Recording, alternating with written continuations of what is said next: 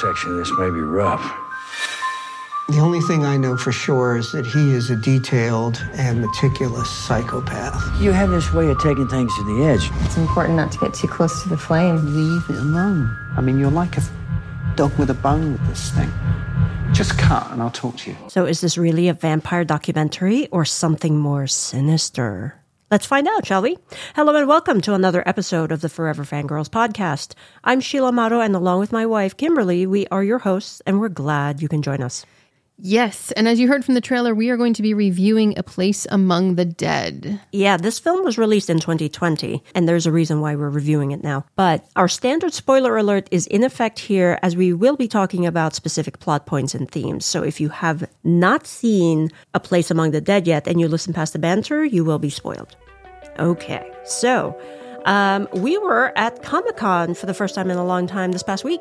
Yeah, we, we went to New York Comic Con and we haven't, let's see, we actually together, the last one we went to was actually the very, very first one. Yes, where the fire marshals actually shut it down. Yeah, I, I don't think at that time they used the entire Javits Center. I think No. they only had a section. Right. But we went to see Milla Jovovich, and to show how old it is, everything was sort of done on paper. Mm-hmm. So you had to buy the tickets there, mm-hmm. and we didn't get tickets. So basically, we went to Comic Con and saw panels and walked the floor. That's all we could do. Yep. But it was a fun experience, and It this really was, was. this was slightly different than that. Yeah, because you know we got to meet a lot of great people. Uh, guests were wonderful. We did get to meet Juliet Landau, who actually directed the film we're about to discuss. Yeah, and you were geeking out, geeking out Don't make fun of me.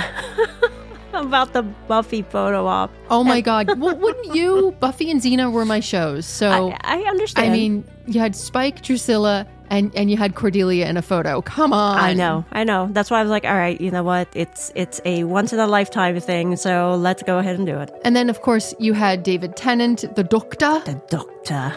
You know, I mean, by the way, speaking completely tangential because that's the way my brain works. Did you know that Juliet Landau actually did the voice of the little sisters in Bioshock, one of my favorite video games? Uh, I don't play video games, so no, I would not know that. You've seen me play it. Fine. I'm gonna have to find a video for you uh, because it's such a great little creepy performance. okay. Um. So that aside, Yes. how about we jump into the movie facts about this film? So, as we said earlier, the film was released in 2020, and it's also Juliet Landau's directorial debut, but she also co wrote the screenplay with Deverill Weeks. Yeah, and the movie's actually set up like a documentary, and I was actually pleasantly surprised to see a lot of interviews with Ron Perlman, Gary Oldman, and and Anne Rice, to name a few, actually. So, on to the synopsis. According to IMDb, A Place Among the Dead is a genre bending, elevated horror film which explores the repercussions of growing up under the sway of narcissism and psychological abuse. In this revealing, terrifying, entirely scripted meld of fact, fiction, and the fantastical, Jules, driven by the demons of her past, embarks on a journey at the potential cost of everything she knows and loves.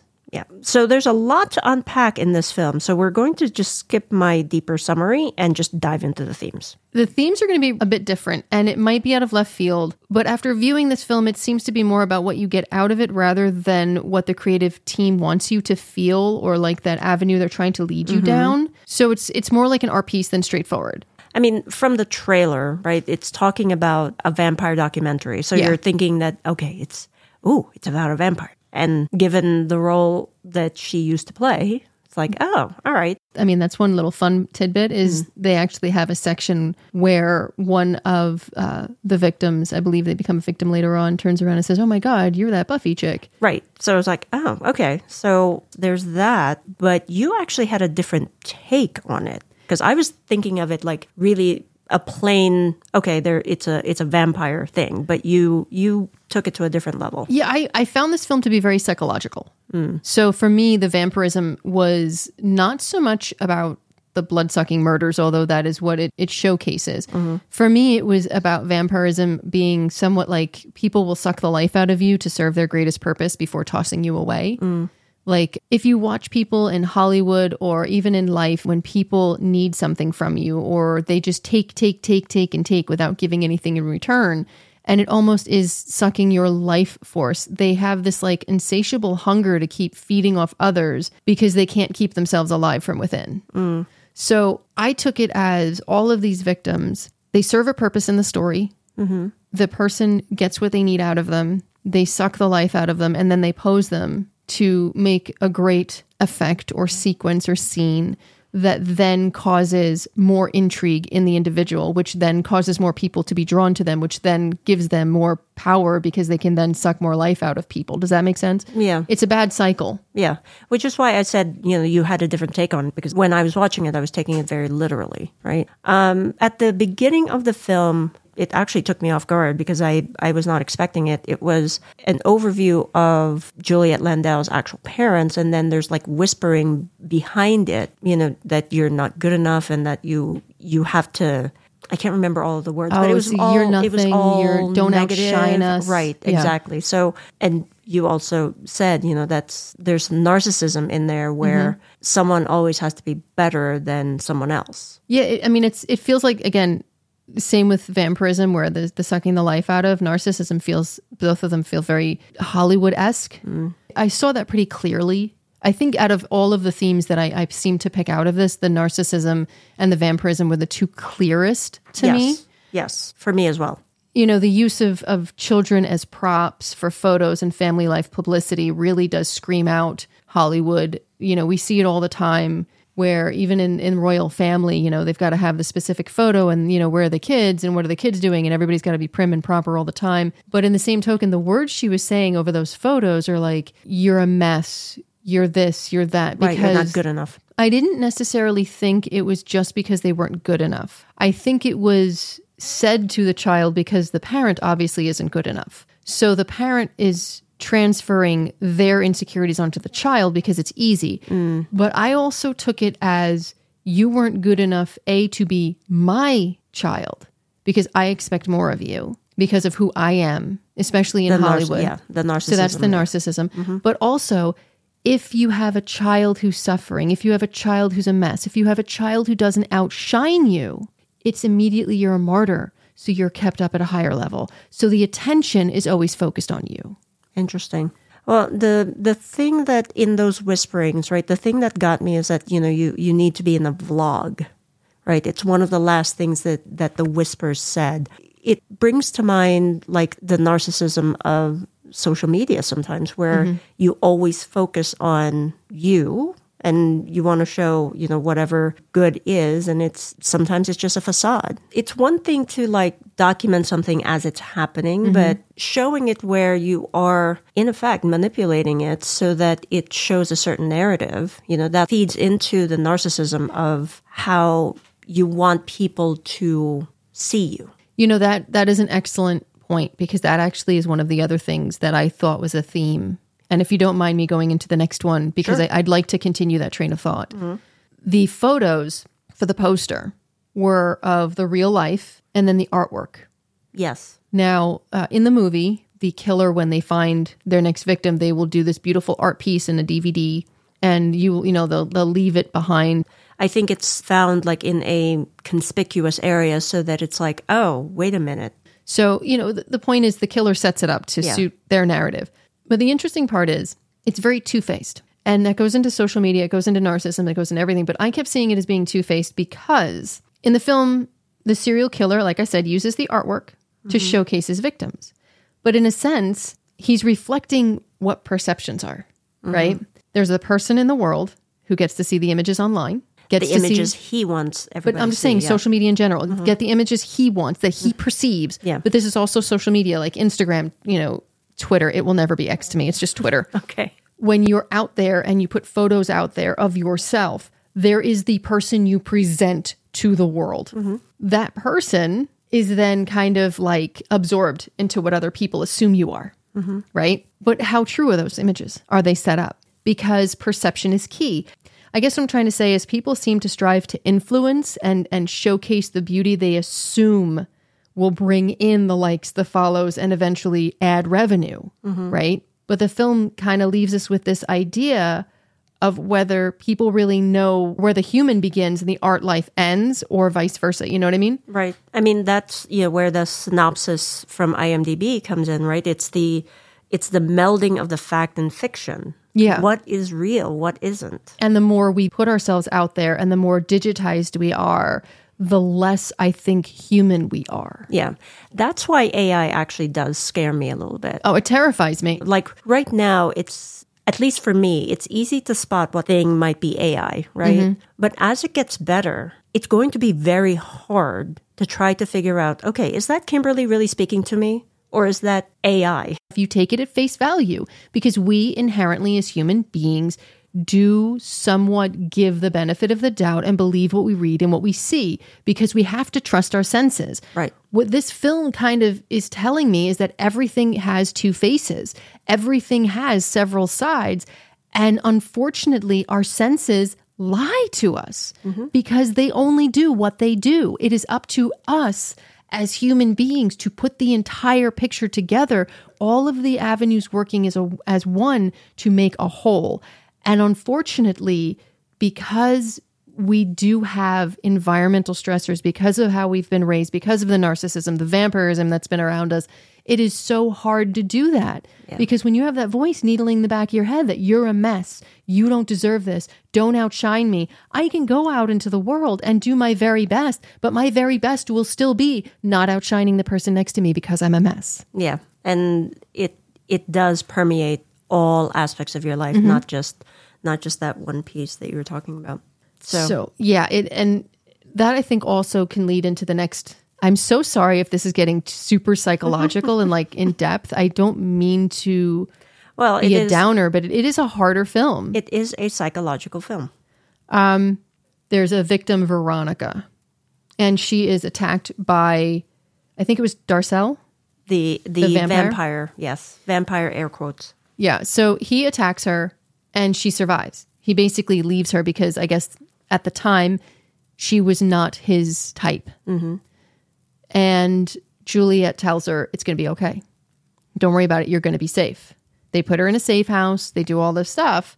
And in the end, the killer comes back to finish the job because the interest got reignited because of Juliet. because of Juliet. yep. That to me leads to that this film also showed obsessive guilt.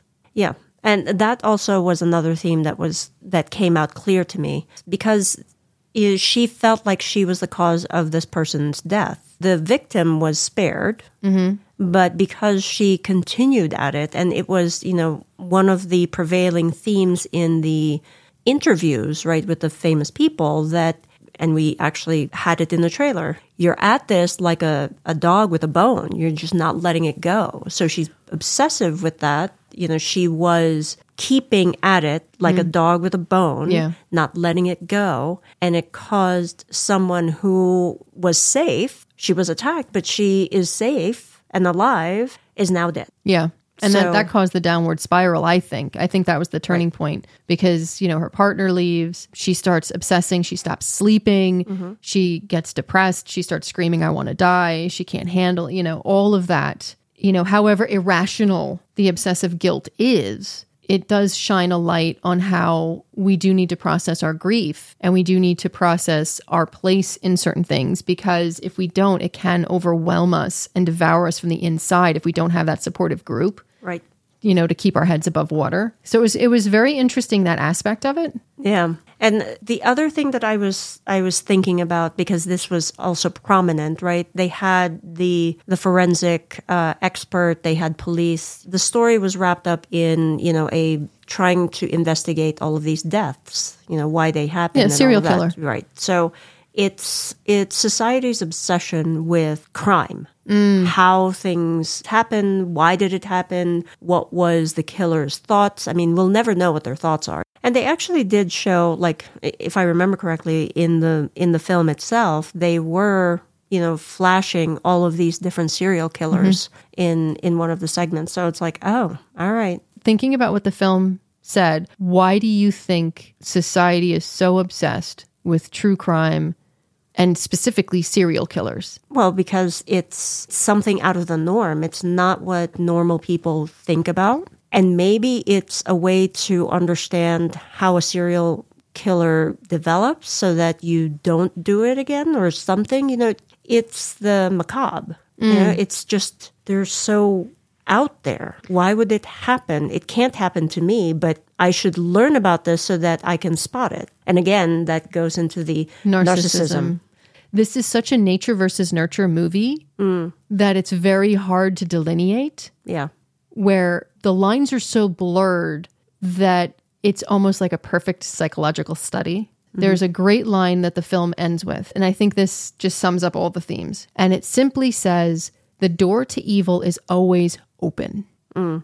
You know, you're going to walk through. And that's what I think all of these themes kind of mean because we can all be narcissistic. We can all be vampires. We can all be two faced. We can all do all these things. But are we going to walk through that door and accept that it's part of us or are we going to rage against the machine and fight it? Mm. That's what I kind of got out of it. And that's what I, I think the theme is. What do you think? all of the themes that we were talking about have that ability to destroy someone if they wallow in it. But you also can destroy other people. Yes. So it's not just destroying yourself. I mean, theoretically, you're right, actually, because if you become that extreme narcissistic person or the person who is so two faced, you lose yourself. I can see what you're saying, mm-hmm. true. But I also kind of wonder if it's more about if you walk through the door of evil, evil consumes you and you destroy everything around you. Yeah, absolutely. I can see that. So I think, is there any other themes or anything else you want? I think we just had a really serious, like, conversation there. Very. Um, so maybe we should just go into the bad. The things we did not like. So for me, because I'm very linear in my thinking sometimes, um, it was very hard for me to follow the film. And I was really a bit confused at first, and I, I really couldn't follow where the movie was going to be or was heading towards or was trying to show. Um, you know, when when it started to at the beginning when she said, you know, I'm going to make a vampire documentary, I'm like, oh, all right. So she's you know, leaning into the Buffy character that she played. Um, but then there were different jump cuts and overlays and shifting of tones. I couldn't quite figure out if you know the it was fact or fiction, and maybe that was the point. But it it just took me out of the entire film, um, and then you know add to that that sometimes the music that was going throughout the whole film kind of was overwhelming. And again, maybe that was the point, but I was just I felt lost. I actually hate to admit I agree. Okay. There were times when I did need to think about where I was in the development of the story. Like I had to take a step back and be like, wait, what? What's that mm-hmm. referencing? Mm-hmm. However, having had a lot of time since we've seen the movie, it's been about a day, and I've marinated on it, mm-hmm. I think that's the point. I think it was a purposeful directing technique. As Juliet falls further and further down the rabbit hole, you know, losing all sense of time, space, reality, herself, everything kind of almost becomes disconnected. Mm-hmm. And I think it was showing her descent in a visual frame where we're experiencing as she goes. So, was it difficult to follow because she was lost and as an audience we were lost? I think that is a distinct possibility. Okay. I'm I'm not sure. I mean, we'd have to to ask, you know, Juliet Landau about that, about her specific choices. Right. But I could see why I was lost and then why it was done. Okay. So, talking about uh, something else on the film that kind of threw me off. There were several scenes where, you know, she was working with the police in the investigation, which is fine. But it seemed like she had a lot of access to all of the files that were currently open, right? I don't think that was how it usually is, right? So you felt it was not within the realm of disbelief. Correct, because Okay. she's she's really in the grand scheme of things, she's a civilian, Mm-hmm. right? She, she's helping the investigation, fine, but not all civilians actually have, or I wouldn't think, have that big of an access to the case files. I think you're accurate on that because even if it was a media agreement, I think there would be things the police hold back. Correct. Yes. Um, because you don't want that in the public because of cases going to trial, and you don't want the public to know certain things so that when you can find a suspect and you interview them, you have things that nobody else knows. Right. For me, it was one victim's mother having a copy of the DVD that was sent to the police or as evidence Yeah. in regards to the the video with the the images and the artwork before she passed. Right. I actually turned to you and said, "That can't be. Why would they leave evidence with the with the mother? The Yeah, that case was- is still open." That was hard for me. Uh, the other thing that was weird for me was the cut where she comes back to the house, says the door's open, and we don't see a police officer. Like we know they're outside. There was a cut earlier establishing that she has police presence nearby to protect her, but we are in the basement. It's all dark and there's like blood on the wall and then the camera quickly jumps to the left and then there's the police officer holding the DVD and I'm like okay that's a good jump scare but the police officer would identify himself that he's in the house and the house is clear they wouldn't let Juliet walk in the basement terrified those things were a bit like wait now do I believe the average person would be bothered by that possibly not Okay. So maybe it's just me then. It I guess can fall into the realm of disbelief. The the sticking point to me is the sharing of the evidence because she was involved in interviews, she was involved in a lot of stuff and although they would allow the video, I don't know if she would be in the room. Right. The other thing that that jumped out at me is, you know, the police keep telling her don't touch anything. And yet I'm thinking of a specific scene where she was crawling to, you know, crawling around in the uh, crime scene and then it comes out and you know there's there's a lot of other things Mannequin legs hanging from mannequin- the ceiling. Yes, exactly. But she's not wearing any gloves, and she was just touching the ground, and she had moved like a, a plastic curtain or something, and so it's like, all right, well, you've contaminated See, the in crime that scene. that sequence, that part didn't even get me. Really? What got me was the police officer had no gloves. No, he did. I didn't see gloves on his hands. He had. He had. Did he have gloves? His leather gloves. But it's, leather not, gloves. Right, it's, still not the- contaminated. it's not Yeah. latex gloves. yeah. So that's where my head went. I went, wait a minute. if the police officer doesn't have latex gloves, Right. yeah, no, that that is a problem. Yeah. But again, the average person is. I mean, how many times do we go see a Saw movie and really think about the the logistics and the possibilities? We just go to see the overarching horror of it. Yes. So I can see where this can just fall to the wayside. Right. The the one thing that you had just said um, a few minutes ago, where you said uh, jump scare, I actually was not scared at any of the. Usually with these types of films, you'll see me. I physically will jump. Well, you had one big jump scare. Oh, I actually don't remember that. No, you literally were sitting next to me, and all of a sudden you went, "Oh!" and you just. I was like, "What was that?" Oh, all right. Well, You don't remember? I don't remember it. um, but I I was actually thinking that I wasn't as scared with this with this film, and maybe because it is more psychological. Yeah. you know, you're you're expecting something because something has been established, and mm-hmm. and you're seeing something that you don't want it to happen, and then it does. But the way it happens just takes you by surprise completely. Yeah, the way the music just crawls up your spine and, and Right. does it so slowly, it feels like a spider, and you know there's imminent doom, but then it doesn't happen. And then all of a sudden you think you're fine and it does. Yeah. Yeah, for me, this film is not scary in a scary sense. It is not terrifying in a horror film or thriller film sense. This film to me is more terrifying in an AI, what is coming, think before you jump type way. Because when you take a step back and you look at the themes of how life is, how society is, where we're going, how people seem to seamlessly walk into the door of evil and think nothing of it because they're quote unquote harmless crimes. Yeah. From politics all the way down, everybody seems to, at certain points, walk through the door. Yeah. And it seems to me that that's what's scarier because when do we stop? Yeah.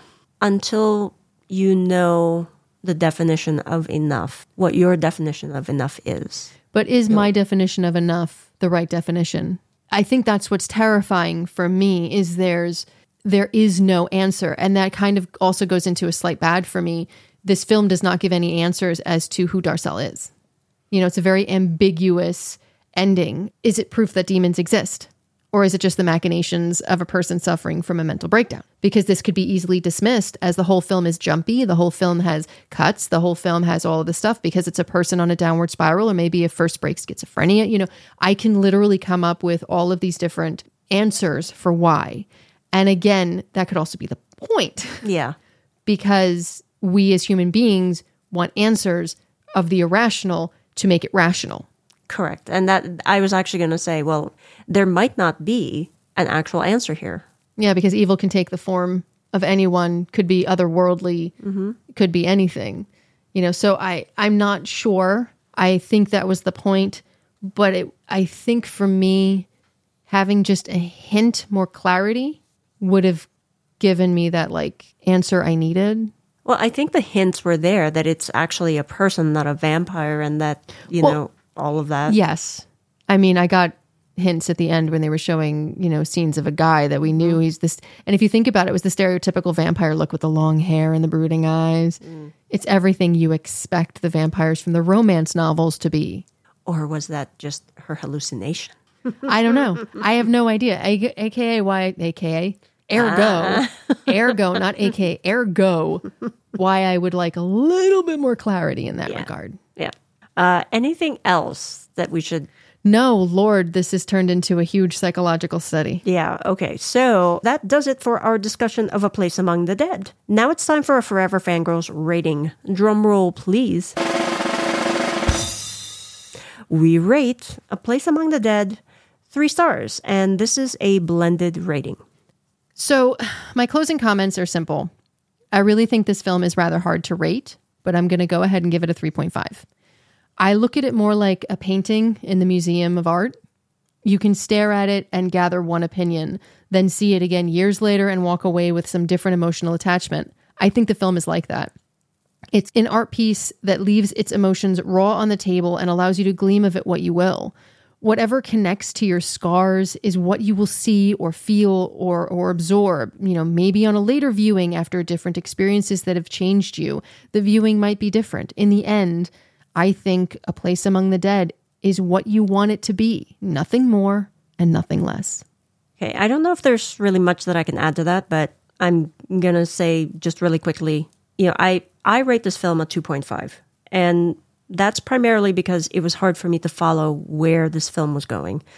There were some themes that were very clear, like guilt and narcissism, but because of all the jumps that were so stark, it was really hard for me to get into the film and absorb its message. But maybe if I watch it again, it may be different. Who knows? Maybe. You never know. That's the one great thing about entertainment as a medium is because at any given point in your life, it can change because it's all about perception. It is all about perception. So that's going to be our show for today, folks. We appreciate you tuning into our review of A Place Among the Dead. As always, if you'd like to reach out to us here at the Forever Fangirls podcast, we have several ways you can do that. You can go to our website at foreverfangirls.com, where you'll find all of our social media accounts, a contact form, and the ability to leave us a 90 second message through SpeakPipe, as well as subscribe, leave a review, and the like. Thank you so much, and we look forward to hearing from you.